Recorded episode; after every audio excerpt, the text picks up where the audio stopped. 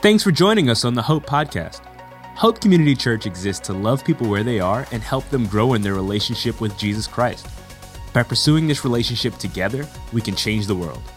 Hey, when you're done listening to this episode, please take a moment to subscribe to our YouTube channel and download our free app. From there, you can find all of our recent message content. Our app is actually the best place to keep up with everything going on at Hope. If you like what you hear today, we encourage you to share this with your friends or family. Enjoy. How is everyone? Good? School back in session. How many parents are sad? How many parents are happy? All right, hallelujah over there. Yeah. Football started. We're getting back into the grind, getting him back to our normal schedule, and we know that as church leaders. And so, about this time of year, we try to plan one of the most powerful and intentional sermon series that we do every year, and this year's no different. And so, not this week, not next week, we're kicking off a brand new sermon series called King and a Kingdom, and it's going to be phenomenal. It's about how do we live in God's kingdom here on earth? What does that look like? What does it look like to live in such a different type of kingdom with a different type of king? And uh, we believe this is so important, and it's going to be so important in the life of our church that we're asking you guys at all of our campuses, even online, to commit to attending for all five weeks. It's going to be that important. Some visions going to be shared, some of the DNA of who we believe God has created us to be. So, King in the Kingdom, five weeks, plan on being here. I'm super excited, but uh, we still have two more weeks in Daniel. And so, if you have your Bibles, this is week four. So, go ahead and turn to chapter four. And what we're going to see is that this chapter is very, very different than any other chapter in the book of Daniel. In fact, it's very different than any other chapter in the book of the Bible. And what I mean is, so far in the book of Daniel, through the first four, uh, three chapters, it's been like a narrator has been telling us what's going on. It's written in third person. So it's like a narrator's kind of giving us a peek behind the curtains of what's going on in the life of Daniel and his three friends and a king. It's like it's like the movie Princess Bride. You guys ever seen that? Yeah, remember it's like the old grandpa kind of reading the story and narrating what's going on. Well, in chapter 4, it dramatically shifts and it goes to first person. So now one of the main characters in this book is like looking at the camera, breaking the fourth wall, and telling us what happened in his own life. So instead of Princess Bride, it's like uh, it's like Wayne's World. You ever seen Wayne's World? You know what kind of movies I like from these examples, right? It's where Wayne, like, I have an extensive collection of hairnets and name tags. I'm too old. All right. Um, you can see this in verse 1. It says, King Nebuchadnezzar to all peoples, nations, and languages that dwell in all the earth. Peace be multiplied to you. It has seemed good to me to show the signs and wonders that the Most High God has done for me. How great are his signs, how mighty his wonders. His kingdom is an everlasting kingdom, and his dominion endures for generation to generation. So, this is evil King Nebuchadnezzar, like the villain in this story, telling us his personal testimony, but something has dramatically changed. This is the guy that took over the city of God, Jerusalem, abducted some of the people of God, uh, disrespected and desecrated the temple of God. This is Nebuchadnezzar who just threw Rakshak and Benny in the fiery furnace, just the last chapter, and he's proclaiming the wonders of the Most High God. So something has shifted in this man's life, and it has. As we keep reading, we're going to see this is the first hand account of how King Nebuchadnezzar came into a relationship with the God of the Bible. So, this is the personal testimony of how one of the most powerful, one of the most evil, one of the most furthest away from God people in the history of the world came to a saving knowledge and a relationship with the God of the Bible. And before we jump in, I just have to ask I wonder if there's someone in your life, if you're listening right now. Maybe it's a coworker, maybe it's a neighbor, maybe it's a, a relative Maybe it's even a, a teacher or a classmate or a spouse or a child. And when you look out this world and you see all the people, you're like, yeah, I'm pretty sure Jesus could save them and them and them. But when it comes to this person, uh, a little beyond hope. It's a little too far. I don't even know if God's grace could reach that far. Right? How, how would someone like me or someone else actually go about bringing them into relationship with Jesus. And even if Jesus came to you face to face and said, hey, that person is going to come to know me and I'm going to use you to do that, you'd be like, first off, I don't even know if you're that powerful, Jesus, but how in the world can you use me? How in the world would I even begin a project like that? And if that's you, I want you to keep the name of that person in your head because this week, in this chapter, we're going to see how God uses ordinary, everyday people like me and you to bring the least likely of people into a relationship with Himself. And it's not as complicated or as intimidating of a process or a role as we like to think about it. But maybe you're here and you're listening right now and you're like, Chase, it's not that I have someone that's far from God in my life right now. I am that person. And I never imagined that I'd be sitting and listening to a sermon uh, or watching online.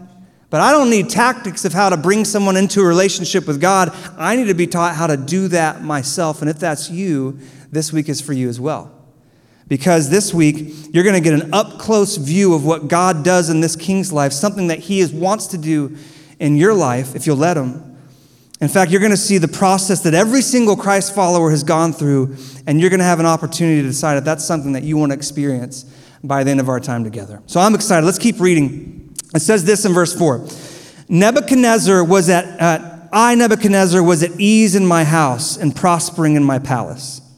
And I saw a dream that made me afraid. Second time. It's the second dream he's had. God is after this man, he's after his heart says, I lay in bed, the fancies and the visions of my head alarmed me. So I made a decree that all the wise men of Babylon should be brought before me, that they might make known to me the interpretation of the dream. Then the magicians, the enchanters, the Chaldeans, and the astrologers came in, and I told them the dream, but they could not make known to me its interpretations. Now, spoiler alert, we're going to get to the dream in a second. It's not that hard to interpret. It's pretty simple to grasp. Oh, I get the gist of this dream. In fact, when I tell it to you, like everyone in this room or listening is going to be like, oh, I could, I could tell you exactly what it means. And, if your job is to interpret dreams for a living, this is like a softball of softballs. But the magicians know what's going on, but yet they choose to keep quiet. And what you're going to see, it's not because they lacked insight, it's because they lacked courage. They knew that if they were going to explain the contents of this dream to the king, it meant that they would have to vocalize and say some not so pretty things to the king. They would have to reveal some hard truths. And so they would have rather just stayed in their comfort zone, avoided the issue, not go through any form of confrontation. They just said, We have no idea. Please let us out of here. And they left. But God graciously sends someone who's going who's going to tell it to him straight. That's Daniel, verse 8. At last, Daniel came in before me. He who's, who was named Belteshazzar, after the name of, underline this, my God, and in whom is the spirit of the holy gods. So before this experience we're about to read, right where we're at in the story, Nebuchadnezzar does not view Daniel's God as his God. He respects Daniel's God, but he doesn't, doesn't uh, believe that it's his God. He hasn't bowed his knee to him, which is crazy looking on what he's experienced so far. I mean, Daniel was the only one that could interpret his dream in chapter 2 because of his God. He saw three guys go into a fire, spend some time in there, come out not even smelling like smoke because of Daniel's God, but he still doesn't believe. He's impressed by God, but he's not convinced. He's not converted. And there's a difference. And I see this all the time. People that come to religion or come to church or listen to a sermon or a podcast or re- pick up a Christian book, not because they submit their lives to God, but because they respect Him enough that maybe He can help me in this little area.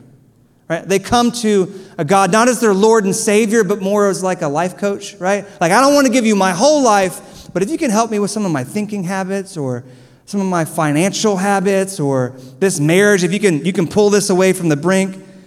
So, God is someone that you respect, someone that, that you might be able to give a little bit of your life to, but it's not, He's not your Lord yet. He's not someone you've given control of your whole life to. And if that's you, hey, that's okay. I've been there. Everyone in this room has been there. We're glad that you're here, but there's a difference. Respecting God, being impressed by God, is not the same as submitting your life to God, which is what we're going to see in the king's life. Well, at this moment, he kind of asks Daniel to interpret his dream, and we won't read all of it, but he basically says, Here's what I dreamed. It was crazy. The first thing I saw was this gigantic tree, and it was beautiful, full of splendor. It's been 100 feet tall. It was crazy, and it had beautiful leaves, and its trunk was so big, and it stood high above all the other trees, and it provided shade and fruit for all the creatures in the forest. But then this angel shows up, Daniel, And this is what he said. He proclaimed aloud and said thus Chop down the tree and lop off its branches, strip off its leaves and scatter its fruit. Let the beasts flee from under it and the birds from its branches, but leave the stump of its roots in the earth, bound with a band of iron and bronze amid the tender grass of the field. And let him be wet with the dew of heaven. Let his portion be with the beasts in the grass of the earth. Let his mind be changed from a man's, and let a beast's mind be given to him. And let seven periods of time pass over the sentence is by the decree of the watchers or the angels, the decision by the word of the holy ones, to the end that the living may know that the Most High rules the kingdom of men and gives it to whom he will and sets over it the lowliest of men. It's a weird dream. This is your first time at church. It's a weird passage. I know that's a weird dream, but it's not that hard to interpret, right? There's a big, beautiful, powerful tree that provides protection and nourishment for the whole kingdom, that's Nebuchadnezzar. And the angel says, Hey, cut down the tree. So apparently, Nebuchadnezzar is going to go from this pedestal that he's way up here, and he's going to be brought low to the lowest of lows. And the dream states that he will be like a beast for a period of seven years. What does that mean? We're going to find out. And all of this will happen so that everyone, including the king, knows that the Most High rules the kingdom of men. And so the king tells Daniel this dream. And he's like, What you got for me? What do you think, Daniel? And Daniel could have played it safe. He could have said, Eh, sounds a lot like you, but you know, I'm going to stay in my comfort zone. But look at how Daniel reacts. It says, Now, Daniel, whose name was Belteshazzar, was dismayed for a while or sad, and his thoughts alarmed him. The king answered and said, Hey, Daniel, I don't want to pronounce that name a lot, let not the dream or the interpretation alarm you. And Daniel answered and said, My Lord, may the dream be for those who hate you and its interpretation for your enemies. He's troubled, he's saddened, he's kind of afraid for the king. He's troubled that the enemy of his people and the enemy of his God is about to be judged and brought down by God. Why is he troubled? Because he has compassion for him, because he loves him. He loves the dude that tried to kill his three friends and him. He loves his enemy like Jesus commanded him. This is unheard of in our culture, isn't it? We try to surround ourselves with people that are just like us and on our side. Won't even share a table with someone that disagrees with us. But here's Daniel, troubled that the king's about to fall. And he loves him so much. Well, where does this compassion stem from? We might not know this, but the events of chapter 4 actually happened 30 years after the events of chapter 1. So, this compassion stems from a relationship that Daniel has formed with the king. For 30 years, he's been a part of the king's inner circle. He's been there day in, day out hearing the king's proclamations, giving him advice as best as he can. And he had to stand there and watch the king make some pretty crazy, evil decisions. Like he was there when the king said, I don't know, let's throw him in the fiery furnace. But Daniel, he did not give up hope. That this guy is far from God, but God can change even his heart. And because he's stuck with it for 30 whole years, because he, he had that connection, he's given this holy opportunity for correction. He's earned the right to speak some hard truths that no one else could have spoken. And out of his compassion, he does speak truth. It says this this is the interpretation. It's a decree of the Most High, which has come upon my Lord the King. You shall be driven from among the men. Your dwelling shall be with the beasts of the field. You shall be made to eat grass like an ox. You shall be wet with the dew of heaven, and seven periods of time shall pass over you till you know that the Most High rules the kingdom of men and gives it to whom he will. Out of his love and his concern for the king, he just tells it like it is. He gives him the full, unadulterated truth. The tree is you. You're what this dream's about. He didn't have to do that. He could have said, you know, it's a complex dream. You know, I think there's lots of themes in there. There's humility and there's pride and how nature kind of reflects human beings. And, you know, pride's a bad thing. I struggle with it. You struggle with it. We could all kind of probably be better if we were a little more humble. No, no, no, no, no. He says the dream's about you and your pride and the lie that you believe that you are greater than the God who created you, and God's going to humble you until you see that truth. Out of love, he speaks the truth. Listen, you can do both things at the same time.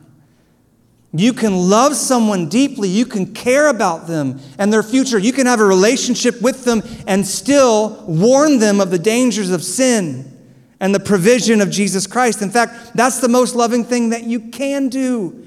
If God is real and sin has separated us from Him, and hell is our default destination, but Jesus came to make a way for all of us through his life, death, and resurrection to escape that and be close to the Father. The most loving thing we can do is to proclaim that from the rooftops. And the most unloving thing we can do is to soften that truth or to take parts out or just to stay silent altogether.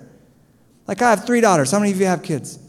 Imagine if you're walking down the road, I don't know, Highway 1 or something, or 55, and you're walking on the sidewalk and your kid juts out into the middle of the road. How are you going to respond? You're not going to say, look, look, at my little parkway princess, you know? Like, lay down on the double yellow line, let me get a picture for Facebook. No, you're going to say, get off the road. You're going to get hurt. You're going to get killed. Why? Because you hate her? Because you're judging her? No, because you love her and you want her to be safe. In fact, you'd be willing to sacrifice yourself to run out on that four lane road and risk danger just to grab her up and bring her to safety. And that's the call that we have as Christ followers to love people so deeply that we speak honestly, and even to sacrifice, to care less about what people think, to care less about being mocked and being called hateful or judgmental and to care more about the eternal souls of the people that God has placed in our life. To out of compassion speak truth. And that's what Daniel does, out of love. But he says more than that, actually. He says, Hey, Neb, you can actually stop this. Verse 27. Therefore, O king, let my counsel be acceptable to you. Break off your sins by practicing righteousness and your iniquities by showing mercy to the oppressed, that there may perhaps be a lengthening of your prosperity. He says, this, this is not in the dream, but it's in the Bible that I have over and over again, and this is how the God that you don't serve yet works. You can stop this from even happening.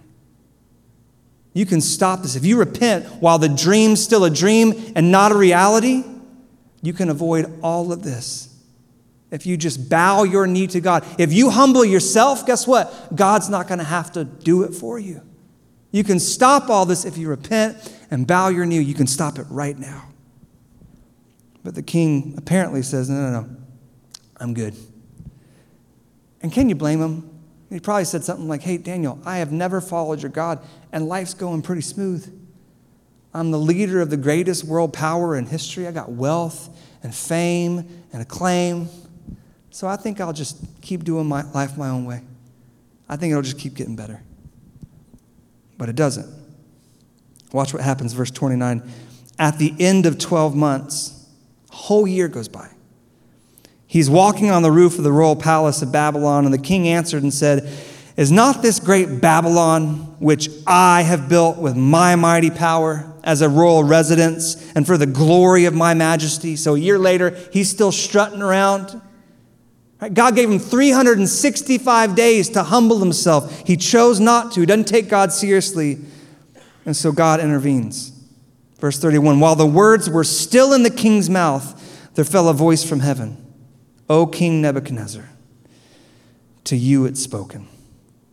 The kingdom has departed from you and you shall be driven from among men, and your dwelling shall be with the beasts of the field, and you shall be made to eat grass like an ox. And seven periods of time shall pass over you until you know that the Most High rules the kingdom of men and gives it to whom he will. And immediately the word was fulfilled against Nebuchadnezzar. And he was driven from among men. He ate grass like an ox and his body was wet with the dew of heaven till his hair grew as long as eagle's feathers, and his nails were like bird's claws. And I just lost half of you. sure, Chase, sure, that happened, right?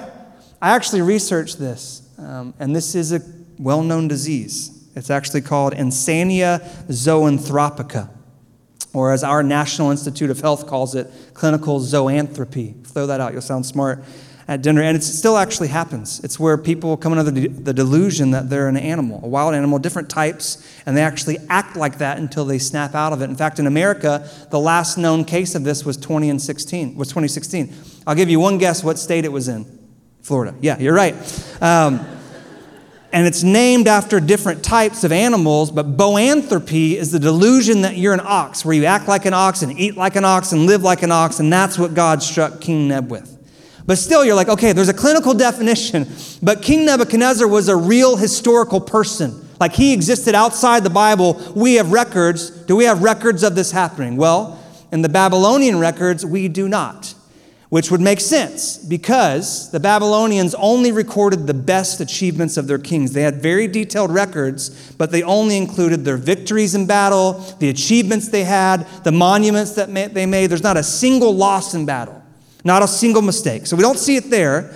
But a Greek historian named Abydenus wrote in 268 BC, about 300 years later, and he said during his reign, Nebuchadnezzar was possessed by some sort of god and disappeared for a time. It's a historical document we have. And get this the historical documents that the Babylonians did keep were very, very detailed. Here's what happened this week, and the next week, and the next week, all the way for the first year of the reign, and the second year of his reign, but unlike any of the other kings, there's a curious gap between 582 and 575 BC where there is no detail listed whatsoever. And 582 minus 575 equals what? Seven. Seven years. So, historically, in all likelihood, this really did happen. Neb was given the opportunity to humble himself before the God that created him, and he refused. And so God had to humble him. But eventually, Nebuchadnezzar comes to see the truth. It's a beautiful verses. Look at verse 34. At the end of the days, I, Nebuchadnezzar, lifted my eyes to heaven. He's looking up to God, not down on him. And as soon as he did that, my reason returned to me. And I blessed the Most High and praised and honored him who lives forever. His dominion is an everlasting dominion and his kingdom endures from generation to generation. All the inhabitants of the earth are accounted as nothing, and he does according to his will among the host of heaven and among the inhabitants of the earth. And none can stay his hand or say to him, What have you done? And at the same time my reason returned, so was the glory of my kingdom, and my majesty, and my splendor. And my counselors and my Lord sought me, and I was established in my kingdom, and still more greatness was added to me. He's more powerful than ever before. Now I, Nebuchadnezzar, praise and extol and honor the King of heaven, for all of his works are right and all of his ways are just. And those who walk in pride, he's able to humble. See, after he's humbled and he comes to the saving knowledge of God, he humbles himself, his reason returns. And not only was his reason returned, but his kingdom was, which means that God's goal was not to humiliate him. That was not his goal.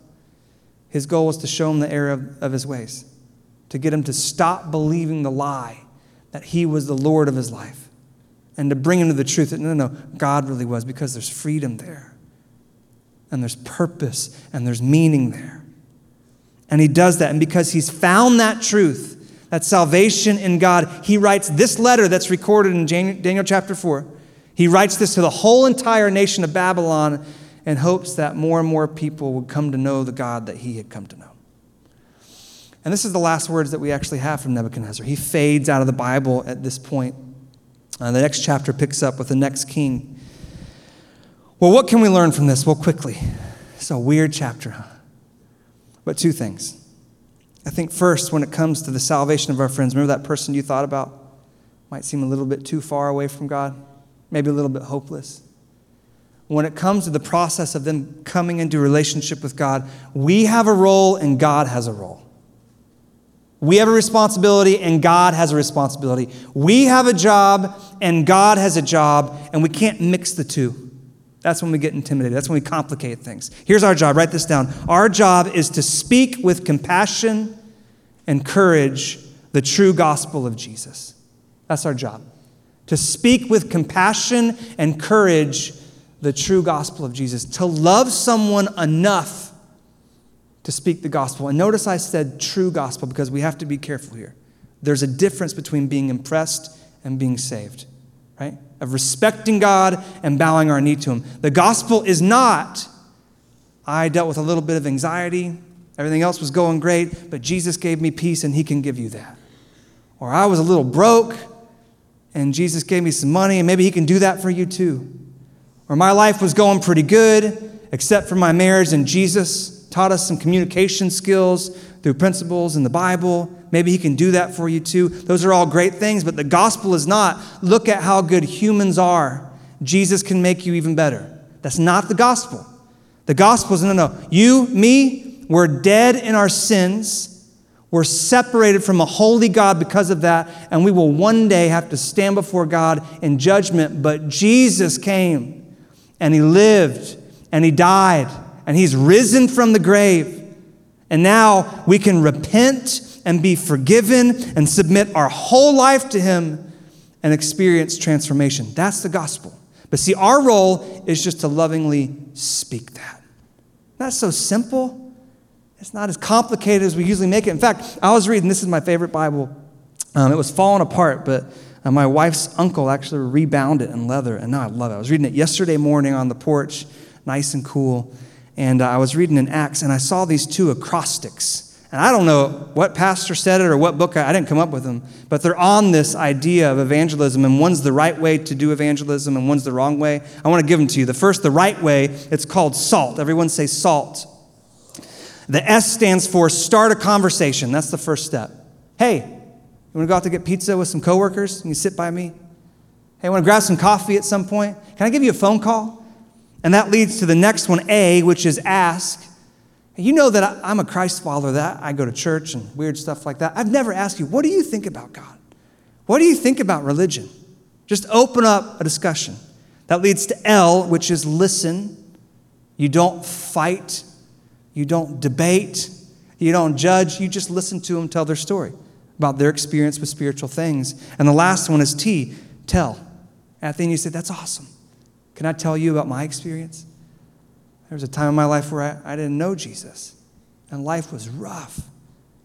And I learned the truth about sin and of grace and of mercy and of Jesus on the cross. And when I put my faith in him and submitted my life to him, everything changed. And I just like you, and I want to tell you that. Right? You don't have to respond, you don't have to answer. Isn't that simple? You have to take an apologetics class.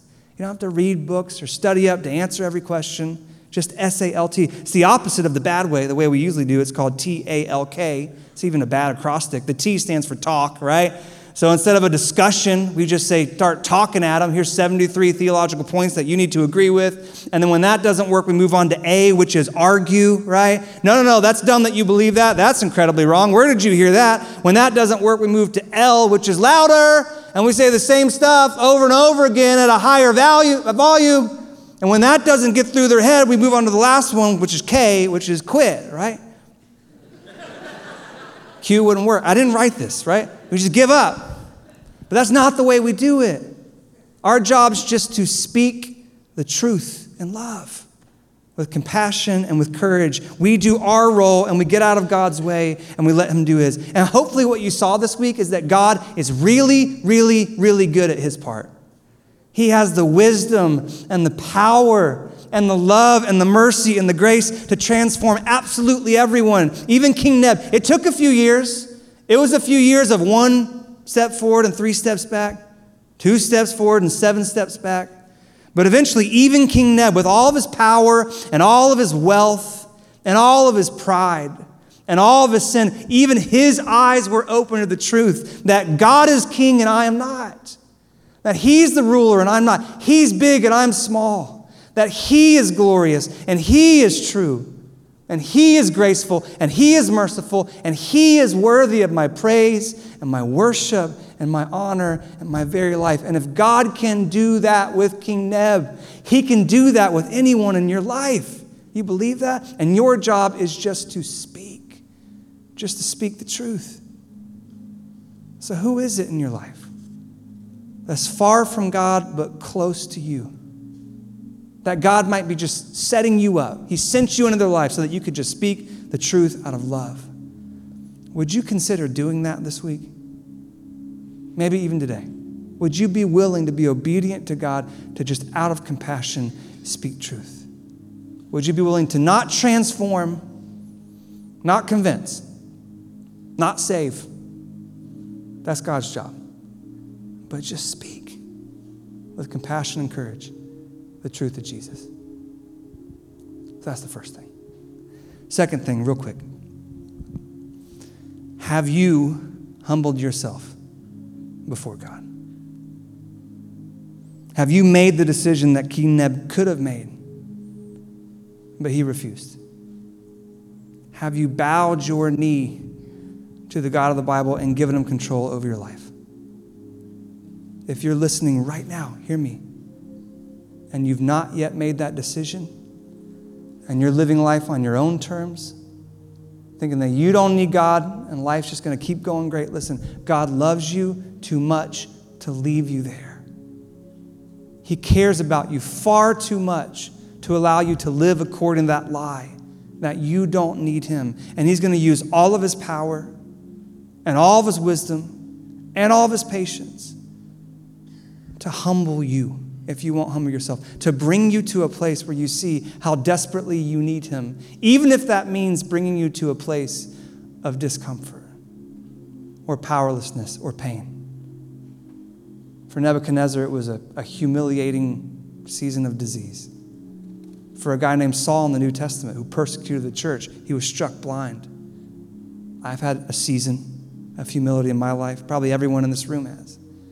For others, it's, it's the loss of a job, it's the inability to pay the bills, it's the DUI that lands you in jail for the first time, it's the marriage that's threatening to break up, it's the kid that says, I don't want anything to do with you. It's waking up when you're 40 or 50 years old and saying, I've wasted it. Listen, those aren't just the natural consequences of sin, although they are. It's also the humbling hand of a loving God who's willing to allow what he hates to accomplish what he loves your salvation. But see, you can stop that today because God's inviting you to make the decision that Neb didn't, to bow your knee to him so that he can do for you what you could never do for yourself. You can stop all of that from happening and experience the life that you were created for, but it's going to mean that you humble yourself before Him. Humility is the doorway to salvation, is what the Bible says. James chapter 4 says this Humble yourselves before the Lord, and He will exalt you. And this is a decision that every single person on earth has to make. Am I the Lord of my life, or is God? And God's inviting you to make that decision today. And listen, God's so committed to this humility thing, He actually did it Himself, which is weird to think about. But God in Jesus humbled Himself to show you what it's like. Unlike King Nebuchadnezzar, who refused to humble himself, and so God brought down, the Bible says that we have a king that willingly humbled himself so that he could lift you up. Philippians 2 says that Jesus, who though he was in the form of God, did not count equality with God a thing to be grasped, but emptied himself by taking on the form of a servant. Being born in the likeness of men and being found in human form, he humbled himself by becoming obedient to the point of death. The death that I deserved, the death that you deserve. He died in our place, even death on a cross. Therefore, because of that, God has highly exalted him and bestowed on him the name that is above every name, so that at the name of Jesus, every knee should bow in heaven and on earth and under the earth, and every tongue confess that Jesus is Lord to the glory of God the Father. And right now, that king is asking you, Are you willing to do that? He's waiting with open arms, would love nothing more than just welcome you into the kingdom where he's the king and you're not welcome you in a family where He's the Father and you're not, to provide for you what you think you can provide for yourself and you can't. Healing, restoration, forgiveness, grace, purpose, salvation. So I want to give you an opportunity to do that. So, in this room right now, across all of our campuses, across online as well, if you could bow your heads and close your eyes, every head bowed, every eyes closed. If that's you and you've never made that decision, I would make it for you if I could. But I'm going to ask you just to pray as something like this, not out loud. There's nothing magic about this prayer, but, but the Bible says if we believe in our hearts and confess with our mouth that He's the Lord, that you'll be saved. So let me pray something like this Jesus, I confess that I'm a sinner, that I haven't given you a second thought for many, many years and I'm living as if I'm my own Lord and Savior. And it's working out now, but your word tells me it won't work out forever. And so, Father, I ask that you will forgive me through the life, death, and resurrection of Jesus. And not just forgive me, but would you fill me? Would you transform me? And would you provide for me what I could never provide for myself? In Jesus' name, amen. Let's keep our heads bowed and our eyes closed. If you prayed that, would you do something very, very courageous as an act of confessing with your mouth? Would you just raise your hand in this moment across all of our campuses in this room? It's amazing. I made that decision dozens of years ago. Best decision I've ever made. Welcome to the family. Father, thank you for your spirit moving and acting in this moment. Jesus, you deserve the glory and the honor and the power and the praise. So thank you for your word. And we pray that you would get glory from our lives in the coming days and weeks. And it's in your name we pray. Amen. Thank you for listening to the Hope Podcast. We hope you enjoyed this message and encourage you to share it with your friends and family. If you live in the greater Raleigh Durham area in North Carolina, we'd love to meet you at one of our weekend gatherings. For campus locations, service times, and information on our children and student environments, check out gethope.net. To make sure you don't miss our next message, please take a moment to hit the subscribe button. We would like to invite you to support what we are doing by visiting gethope.net/give. Through generosity of people like you, Hope can run programs like our food pantry, homework club, project classroom, and many more.